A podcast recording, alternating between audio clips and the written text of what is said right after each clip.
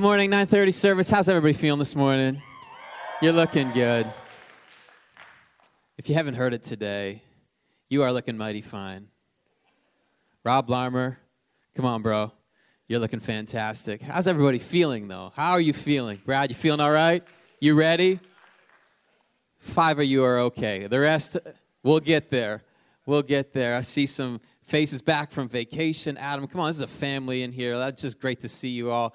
I'm so excited for baptisms today. As Pastor Troy just said, if you're new to church and you're wondering, well, what's this all about today? What are baptisms? Let me explain it to you. What it's going to look like, uh, really, on the exterior is someone being put underwater in a hot tub, a portable hot tub, that if only we could all have time to enjoy after the service today. But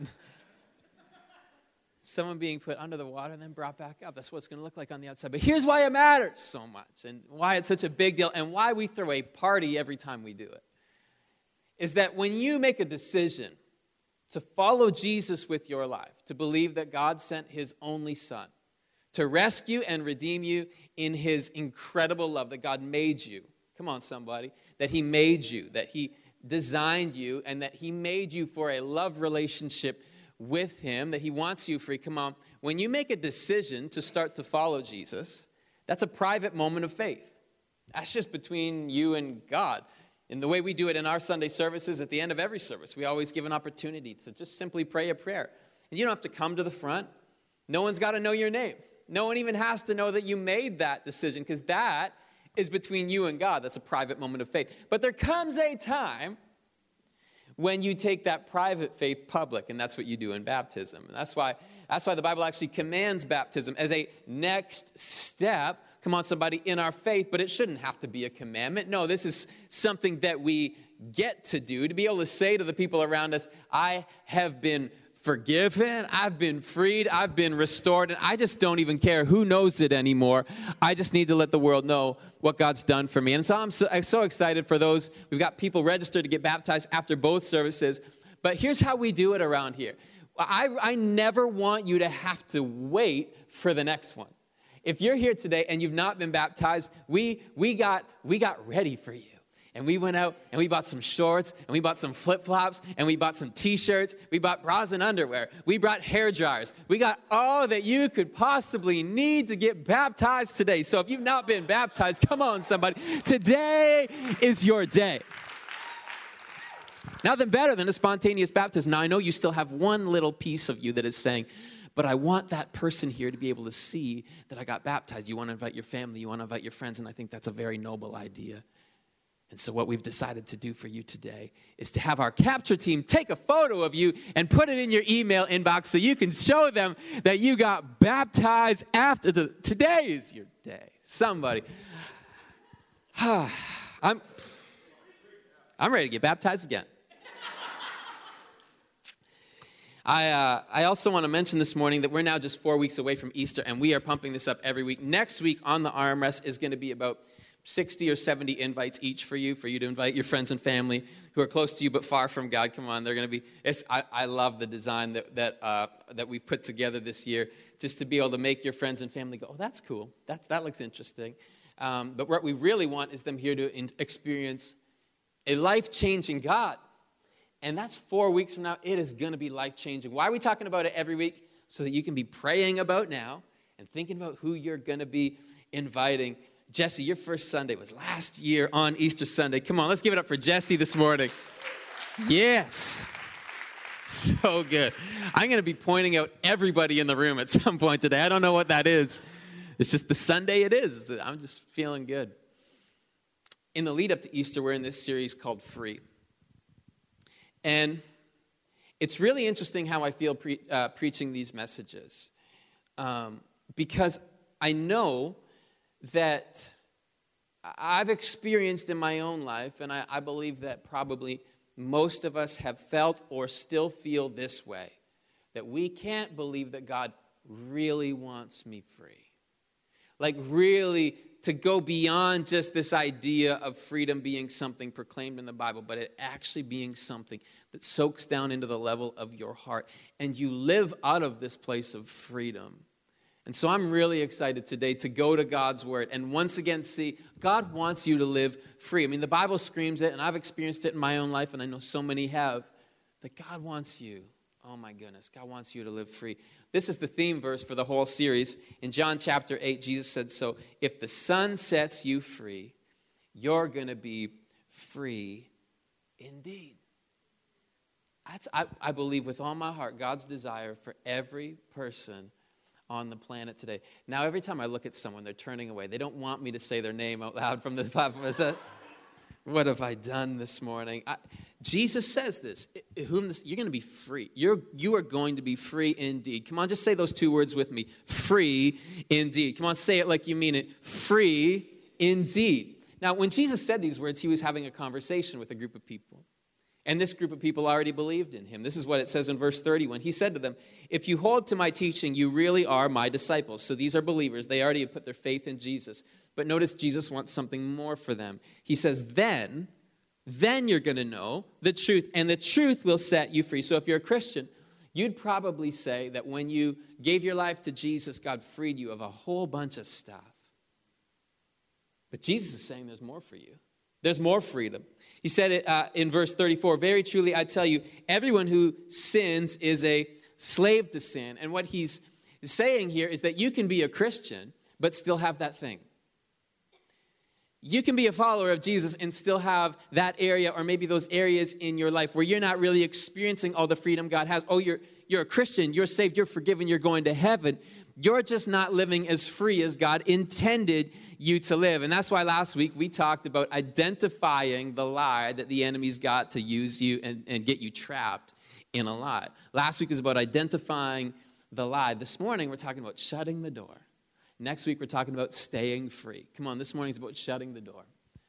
Have you ever um, have you ever had something come in your front door you didn't want to come in the front door because you left it open just a little bit too long? Like there's a, a kid's book in our house right now, and it tells a story of, of a bear coming in the door because, because the family left the door open. And it just now it has freaked out our two girls. Um, to the point where when they walk in the front door, they just turn around and they slam the door shut. I mean, if you are walking in the front of our house behind our children, you better watch your nose because that door is coming crazy. I mean, so hard and so fast that people a block away can hear the door slamming. People are phoning the police, just wondering what's going on. And it's just my kids afraid there's a bear coming in the house behind them. It's really not that irrational if you think about it. When I was growing up, uh, we were at my grandparents' house and we had the door propped open so that we could bring some stuff in and out, uh, our luggage as we're coming to visit grandma and grandpa. And so we've got the door propped open, and all of a sudden a bat flew into their house. Now there's a bat flying around their house. And when I get to heaven, I, it's not going to be my first question. I've got some other questions lined up. But one of my questions will be God, why were bats so creepy looking? Like the bony little wings and the eyeballs that they apparently don't really use to fly. You know, like it's just the creepiest creature. So this bat's flying around their house, but, but uh, you know, I'm so thankful for grandpas. Uh, my, my grandpa, I don't know, I, I want to say he was probably about 80 years old at the time. And this is the kind of grandpa I want to be. It's just like when there's a bat flying around the house, you're just chill. Like, no big deal. I've been through, I've been through stuff. This bat don't bother me. So grandpa goes and he gets a box. Now, this was not the ideal box for the task. This box had a hole in it I want to describe as about the size of a bat. So,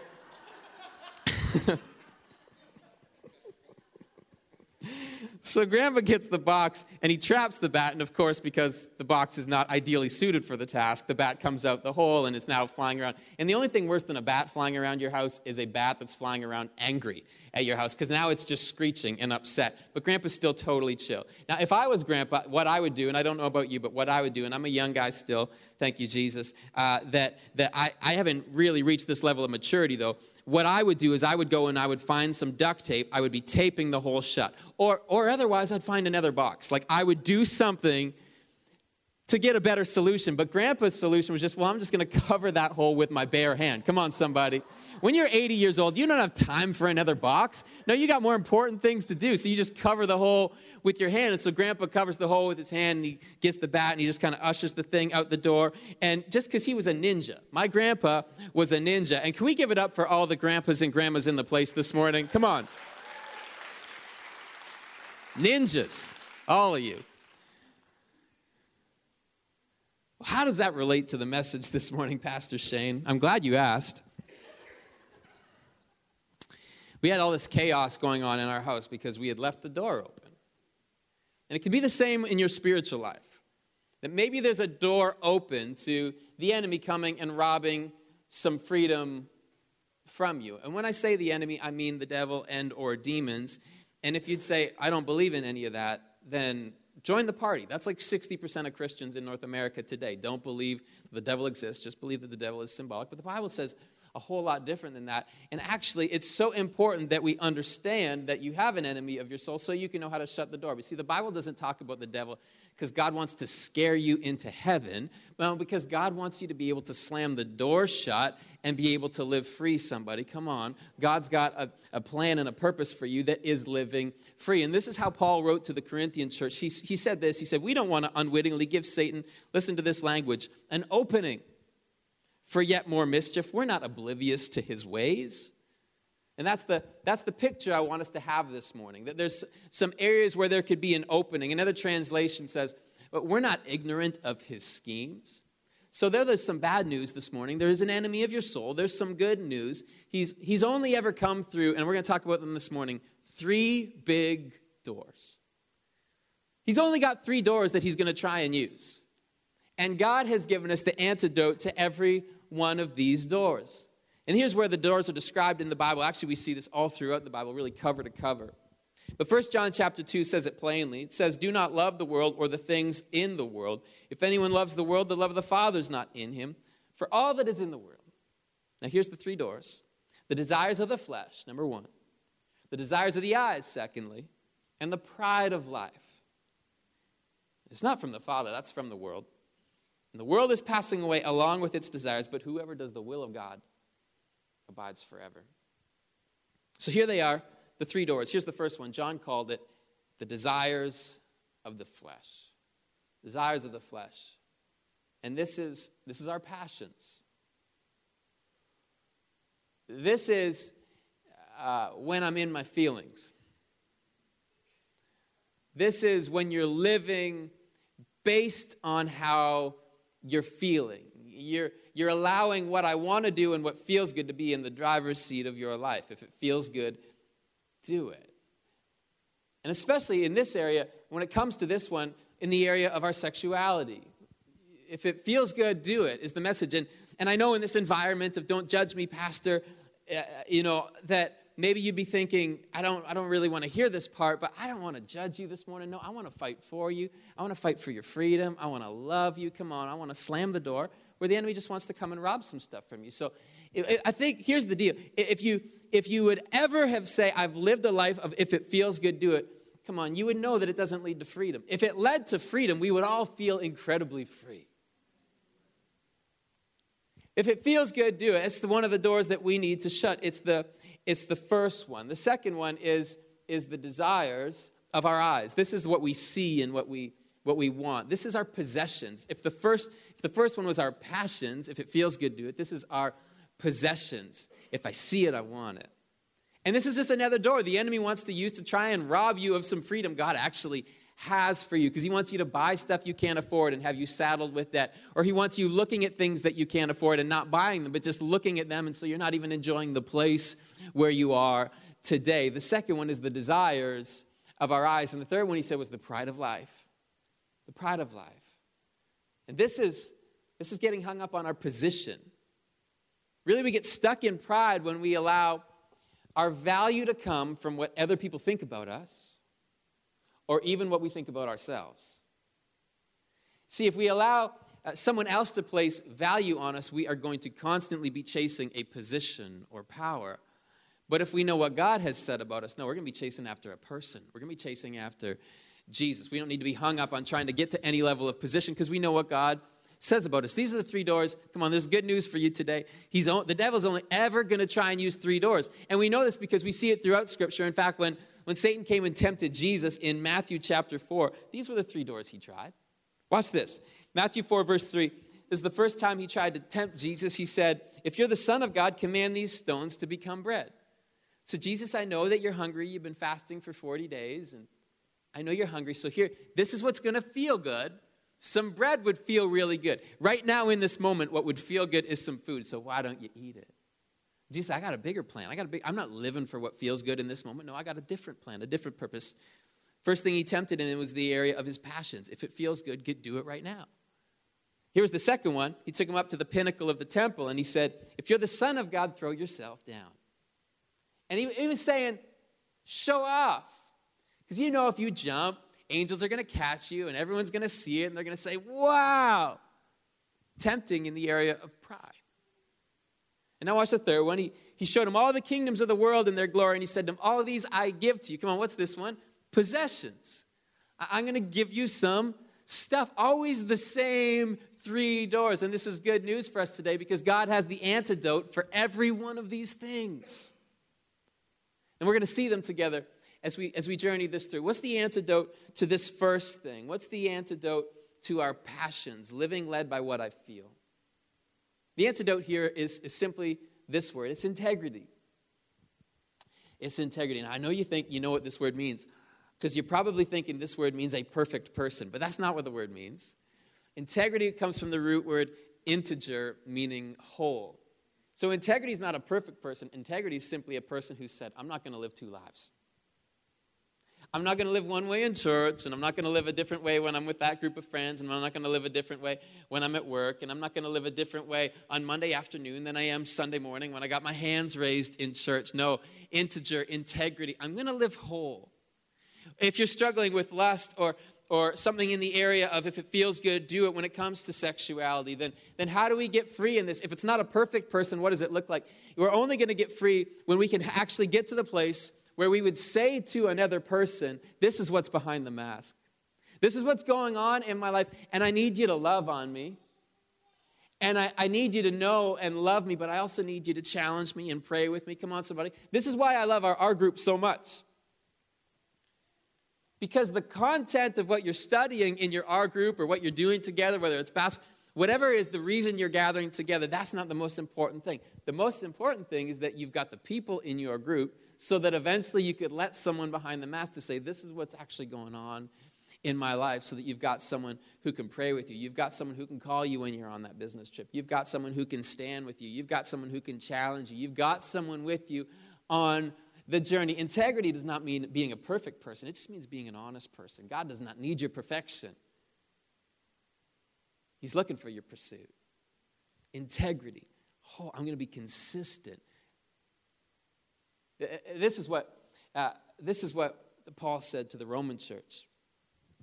He said, Don't even give sin a vote in the way you conduct your lives. Don't give it the time of day. Don't even start the little errands connected with that old way of life. And I felt this morning, I know this is a harder message, maybe a, a challenging message, but it's not to put a weight on you. It's actually so we can slam a door shut on some things and live free. But here's, here's something I felt I needed to say today. Maybe uh, this recently I was talking to a very good friend of mine, and he's lost his marriage because he found out that um, for uh, multiple times that his wife had had another affair. And it's cost them their marriage. And I watched the challenge he's going through, and I watched the pain that his kids are walking through. And I felt like I just needed to say today maybe things are rough right now in your marriage, or maybe they're very difficult right now in your life, and you're thinking about an affair. And I just felt like I needed to get up here today and plead with you to shut the door. I'm begging you, close that door. Because it will not lead to freedom. But what you need is an honest conversation with someone who can see you and love you and can stand with you to, to brave the difficult conversation. And this is what I love about the culture of our church. It always starts with knowing people and then loving people and getting to challenge. Come on, if you don't know that you're known, you will not receive that you're loved in this place. And if you do not know that you're loved, you will not hear God's challenge for you to move on and to grow in your relationship with Jesus. It always flows from known and loved and challenged integrity. Paul goes on as he speaks to the church. He says, Come on, throw yourself wholeheartedly and full time. Don't do the part time thing. Remember, you've been raised from the dead into God's way of doing things. Throw yourself wholeheartedly into relationship so that sin can't tell you how to live. After all, come on, church, you're not living under that old tyranny any longer. You're living in the freedom of God. God doesn't need your perfection, He needs your honesty, integrity. I, we were hanging out with some friends recently. They're not Christians, they're good friends of ours. They were over at our house, and um, uh, we were, we've invited them to church like a lot of times, and they've never come to church before. And I was inviting them again. I was telling them how cool you are. I was like, you got to understand, these are like really cool people. Like all of them are ninjas. It's amazing. You should come to church. I promise you. Even our grandparents, ninjas in the house. And, and they were telling me they're coming. They were like, they were like, we're in, we're to do it. We're in, we're to do it. Um, I don't know when it is, but I don't see them here this morning. But they're, they're going to come to church. They're good friends of ours. And here's what I love about this honesty piece. This is so fun. Uh, we actually missed a deadline when it relates to one of the girls' schooling. And, and so the wife said to me, uh, she actually came up with like an incredible lie that I could tell to get out of missing this deadline. You know what I love? I love it when people know what I do.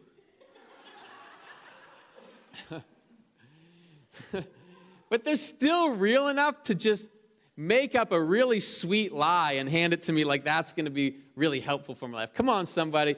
You need some people in your life that aren't quite sanctified yet and tell you to tell a lie and just they're not even thinking that you wouldn't do it. They're not even there. They're just like they're think they're, I'm helping Pastor Shane right now. Just drop that lie, you'll be fine. It was really good. Honesty, integrity, doesn't need your perfection. Come on, God wants you living an honest life, a whole life a consistent life. That's what freedom looks like. See, one of the problems that we don't buy into this freedom is well, we say, well, I'm not gonna, I'm never gonna be perfect. No, you are never gonna be perfect. Freedom does not come when you're perfect. Freedom comes when you're honest, when you're whole, when you're like, my life is the same day in, day out. I know who I am, I know the pursuit I'm on, and I got friends with me in the journey. Help lead me closer to Jesus. That's the first one, integrity. Well, what's the antidote to this second one? To to the desires of the eyes or to possessions. The antidote here is simply generosity. Generosity, because every time you're generous, you're breaking the grip of materialism off your life.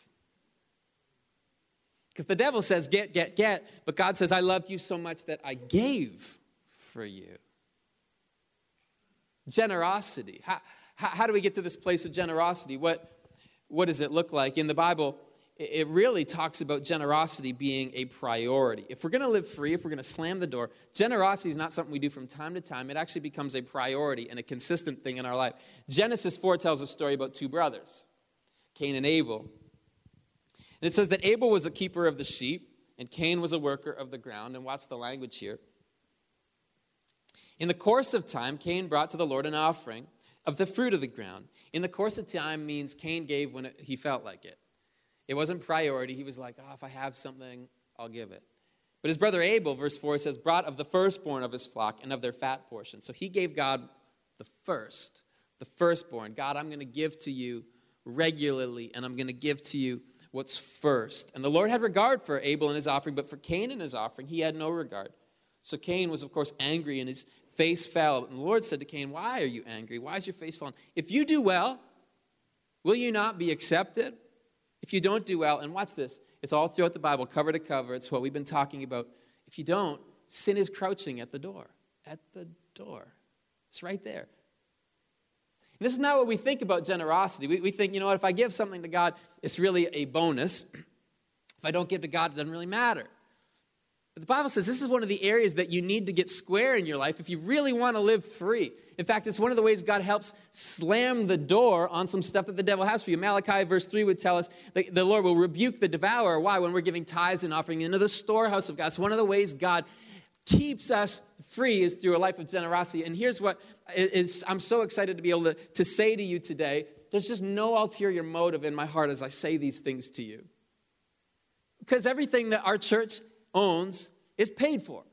And we're not wondering how we're going to rent the building next week. No, we're not we're not, we're not strapped. We're generous as a church. We, we really are. We're giving uh, over like over 10% we give away all the time. So I, I can stand before you and there's no ulterior motive. We're not struggling. We don't need what you've got.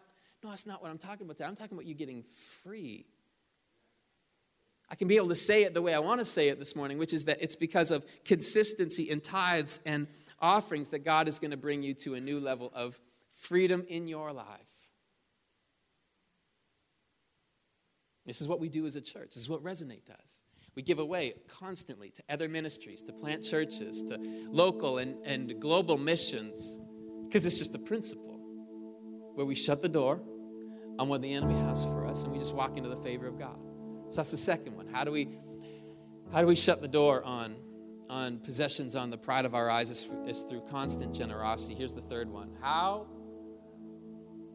how do we get free from pride? And the answer here is humility. We said before, pride is like pride hits us when we when we care too much about what other people think. We value ourselves on the basis of what someone else thinks or even what we think about ourselves. And God says, I never wanted anything to place value on you but me. You don't need to strive to become something, to get position, to feel significant in your life. No, you've got all the value you ever need. I, I, I made you with value. I made you for a reason, and that all comes from God, not from anybody else, not even from ourselves. The ironic thing is that when you live a life of humility, you actually grow in influence. Because people want to be around somebody that's not thinking about themselves all the time. Every one of these things is to lead us into greater freedom. And so just look up here for one more minute. We close with this. God does not need your perfection, He's after your pursuit today. God's not after your possessions. He's just not going to occupy a space in your life that's beneath them. And He definitely doesn't want us valuing ourselves on the basis of what we think of ourselves or on the basis of what somebody else thinks today. Hear this. He wants to hear, He wants you to hear this today. He loves you. Loves you. He, oh, oh, He loves you. He wants you free. Free indeed. It's a journey. He'll free you in a moment of time through forgiveness, but then He's going to place you on a path where then truth is going to consistently and regularly lead you into greater freedom. He loves you, He wants you free. God, I thank you that in this place today, Lord, there's. I really believe every one of us today needs to hear your voice in this area on how we slam the door. Because the devil knows which door that we're most likely to leave open. He knows, he knows that. But we're not unaware of that scheme. We're not, we're not unaware of that at all, God. We're, we, you've actually given us the ability to close that door. I pray, God, today, by the power of your Spirit, there would be a lifting of the weight of past hurts and past mistakes and a a step today into freedom. A step today to close the door. In Jesus' name. In Jesus' name. Would you stand all over the room? We're going to continue to worship together. And really, this is the response part where we hear the voice of God speak, not just through my words, but through His words. Maybe He's going to identify the door today. Maybe he's going to speak to you about something. Maybe he's simply going to give you a bigger picture of who Jesus is and the call to freedom. Maybe he's just going to pour out his love on you. But this is the time where we respond and we hear the voice of God. Let's worship and sing together.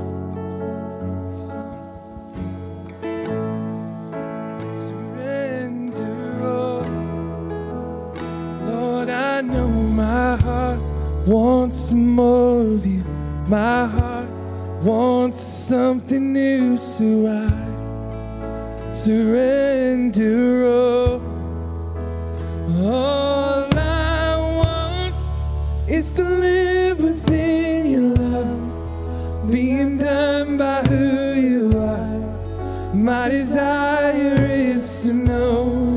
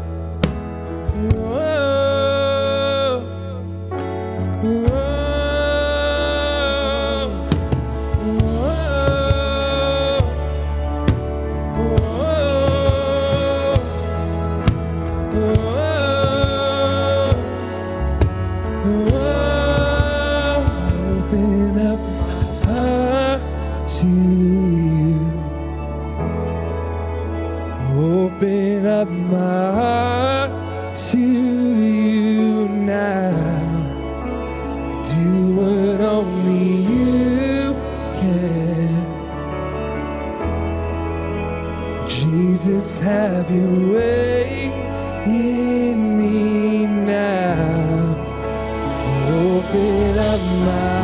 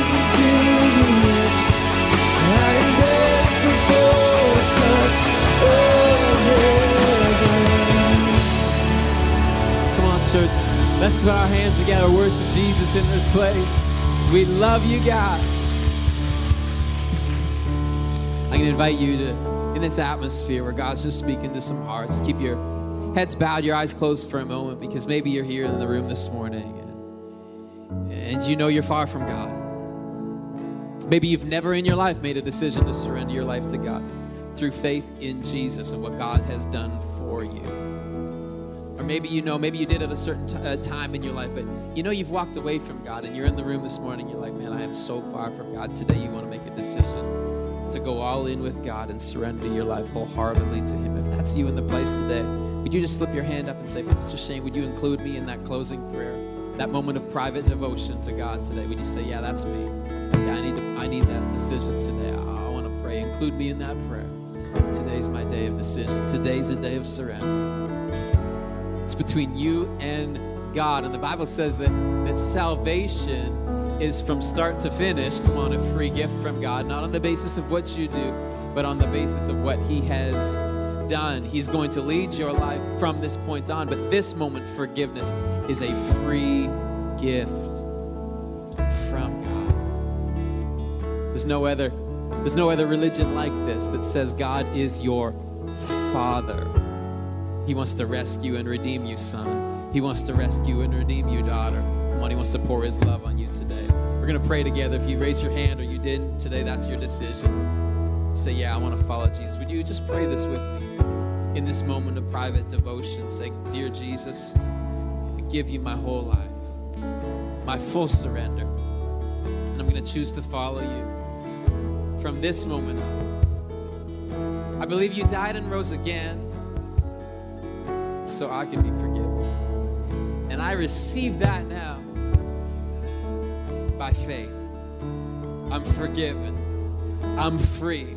I'm free in Jesus' name. Everybody said, Amen. Church, we put our hands together for those making that decision today?